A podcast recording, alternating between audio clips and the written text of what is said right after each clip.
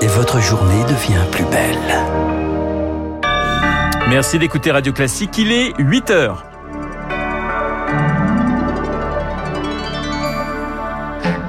La matinale de Radio Classique avec Renaud Blanc. Les flammes et la fumée dans le ciel de la Gironde, 10 000 personnes évacuées, des maisons détruites, les incendies ne sont toujours pas fixés. Comme si de rien n'était, sans majorité, eh bien Emmanuel Macron ne renonce pas à gouverner et fixe un objectif, le plein emploi dans 5 ans. Et puis, il était l'homme providentiel, il est désormais menacé. Mario Draghi sur la sellette à la tête du gouvernement italien.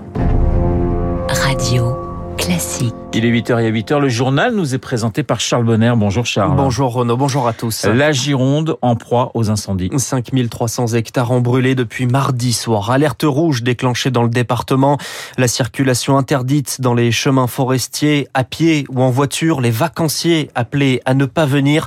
Les pompiers doivent lutter contre deux incendies. Bonjour Chloé Juel. Bonjour. Deux habitations sont détruites. Deux maisons ravagées par les flammes dans la commune de la Teste de Bûche. Le combat contre le feu continue ce matin. Ces dernières heures, il a progressé de 7 km en direction de Biscarrosse. 300 pompiers toujours mobilisés. 3200 hectares ont brûlé dans le secteur, 5300 sur tout le département. C'est une épaisse fumée noire qui recouvre le ciel ce matin et les personnes évacuées se comptent en milliers, 10 000 sur la Gironde. C'est le cas de Florent, habitant de Guillos, petit village de 450 personnes. Il vit désormais dans un gymnase dans une commune voisine. C'est quand même intense. Hein. Les deux premiers jours, euh, on n'en a pas dormi. Hein. On se pose des questions de savoir quand c'est qu'on va pouvoir regagner euh, nos maisons. Euh, on peut quand même aller travailler, c'est pas de souci. Hein, mais le soir, c'est pas retour maison, c'est retour gymnase. Pas très loin de là, sur la commune de Cazaux, ce sont 4000 personnes qui ont été évacuées. Elles ne pourront pas rentrer chez elles aujourd'hui. La situation est trop instable et la météo défavorable. Et Chloé, au sud d'Avignon aussi, les pompiers font face à un incendie virulent. Le feu est fixé, mais effectivement, rien n'est gagné avec le Mistral prévu dans les deux jours qui viennent. 800 pompiers restent sur place au moins 24 heures. L'un d'entre eux a été hospitalisé. 1000 hectares parcourus par les flammes, dont au moins 300 détruits. À l'origine de ce feu, le simple passage d'un train de marchandises entre Tarascon et Graveson. Le freinage a provoqué une étincelle et le feu s'est propagé à vitesse grand V sur le massif de la Montagnette, signe du très grand niveau de sécheresse de ce terrain calcaire recouvert par des pins. Aucune habitation n'est touchée par précaution. 170 personnes ont été évacuées, dont des enfants en colonie de vacances. Désormais, la fumée et les cendres se dirigent vers Avignon, où se tient en ce moment le festival. Les précisions de Chloé Juel. Les mois à Cholet et l'incompréhension après un accident lors du feu d'artifice.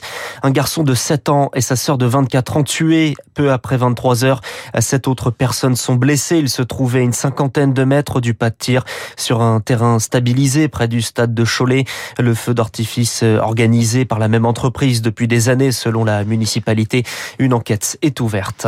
Charles, objectif plein emploi réaffirmé par Emmanuel Macron lors de l'interview du 14 juillet. Le plein emploi, c'est 5% de chômage, deux points de moins qu'en ce moment, mais face à nous, il y a l'inflation, la croissance en berne et la guerre en Ukraine. Peu importe, c'est faisable. Comment?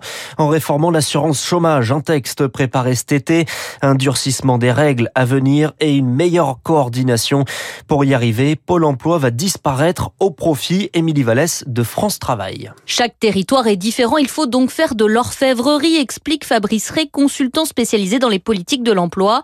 Pour lui, il faut donner la main aux intercommunalités pour construire localement les politiques de formation avec les entreprises. Vous avez un débat chez les élus locaux qui est de dire mais l'emploi n'est pas une compétence régalienne. Saint-Nazaire, ils ont décidé que politiquement, ils avaient des choses à faire dans le champ de l'emploi parce que travailler sur l'aménagement du territoire et le développement économique sans s'intéresser aux questions d'emploi et de compétences, c'était une aberration. Ce sont des moyens financiers qui visent à préparer la main-d'œuvre, à l'accompagner vers les secteurs structurants, l'économie locale, les énergies marines renouvelables, les chantiers navals. Tout doit se jouer dans un rayon de 15-20 km, poursuit Franck Ribuot, présidente du groupe Randstad France, leader du recrutement spécialisé. Il y a deux ans, les gens étaient d'accord pour aller à leur emploi dans une zone d'à peu près 30 km autour de chez eux. Aujourd'hui, on voit que ça, ça se réduit de plus en plus. Et on voit aussi qu'il y a un, grand manque de mobilité avec euh, beaucoup de gens qui n'ont pas le permis de conduire. Et ça, on le voit partout. Donc, il faut vraiment former un entrée locale et chercher des gens euh, qui habitent euh, dans des zones de plus en plus précises. Et pour ces deux acteurs, il faut aussi arrêter de ne réfléchir qu'en termes de métier et raisonnée plutôt en termes de compétences. Autre réforme, les retraites entrées en vigueur espérées par le chef de l'État à l'été prochain. Réforme également à venir du RSA. Le tout sans majorité absolue. Emmanuel Macron voit deux solutions, le compromis ou le référendum. Un président dans le déni dénonce ce matin l'opposition. Autre sujet abordé, les prix de l'énergie qui flambent. Un plan de sobriété est en cours de préparation. Et puis sur les aides et le quoi qu'il en coûte, le message est clair. L'État ne peut pas tout prendre en charge. Mais sur le front du pouvoir d'achat, une bonne nouvelle, la rémunération du livret A augmente. Elle double même pour passer à 2% au 1er août. C'est clairement en dessous de l'inflation, 5,8% en juin sur un an. Pour le livret d'épargne populaire, la rémunération passe de 2,2 à 4,6%, annonce de Bruno Le Maire ce matin dans le Parisien, aujourd'hui en France. Le pouvoir d'achat et les conditions de travail au cœur d'un conflit social chez Transavia, la compagnie low cost d'Air France. Hier, un vol sur quatre annulé, perturbations identiques attendues jusqu'à dimanche. Les syndicats réclament des hausses de salaire et la fin des rotations épuisantes. Nicolas Bessalam est délégué SNPNC FO chez Transavia. Par exemple, on a des hôtesses et stewards qui travaillent depuis Nantes et qui font donc un vol qui fait Nantes-Marseille, ensuite Marseille-Beyrouth, c'est environ 5 heures. Ensuite, ils font Beyrouth-Marseille, donc encore 5 heures. Pour certains, ils s'arrêtent à Marseille, ils dorment à Marseille et pour d'autres, ils repartent sur Nantes.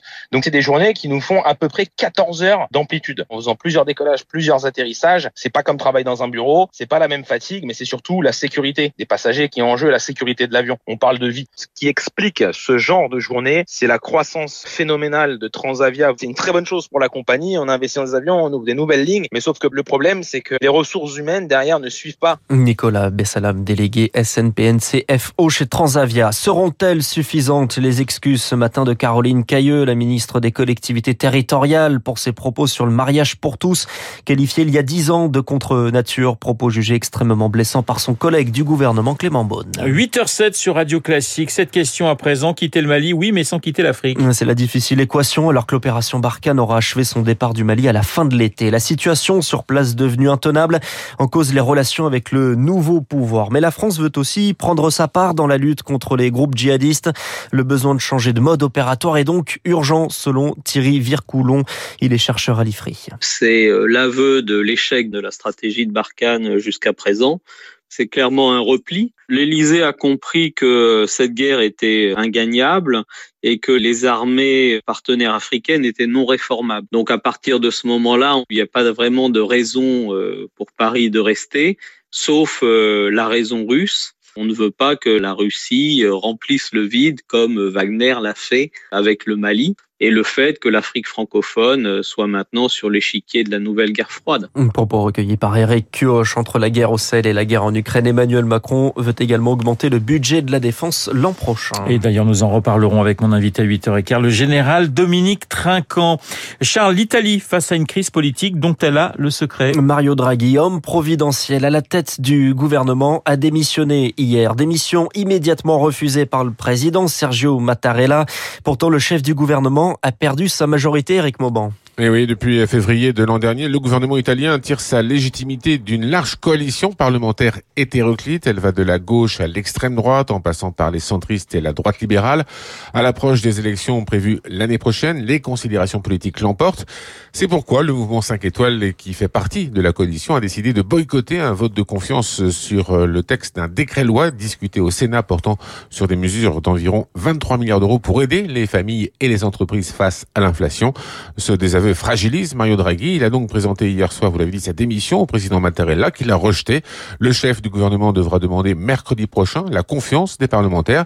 S'il ne l'obtient pas, eh bien, de nouvelles élections législatives pourraient être organisées. Impossible départ de l'ancien président de la Banque Centrale Européenne, vécu également comme une catastrophe économique. Ah, c'est vrai, hein, l'instabilité politique euh, en Italie n'est pas nouvelle. En trois quarts de siècle, le pays a connu 67 gouvernements. Le problème est que la chute de celui de Mario Draghi interviendrait dans un environnement économique miné par l'inflation, la crise de l'énergie, les incertitudes géopolitiques et la dérive des comptes publics. La présence de Mario Draghi à la tête du gouvernement italien rassure les investisseurs. La perspective de son départ risque en effet de provoquer une grave crise de confiance. Dès hier, les premiers stigmates sont apparus. La bourse de Milan a cédé 3%.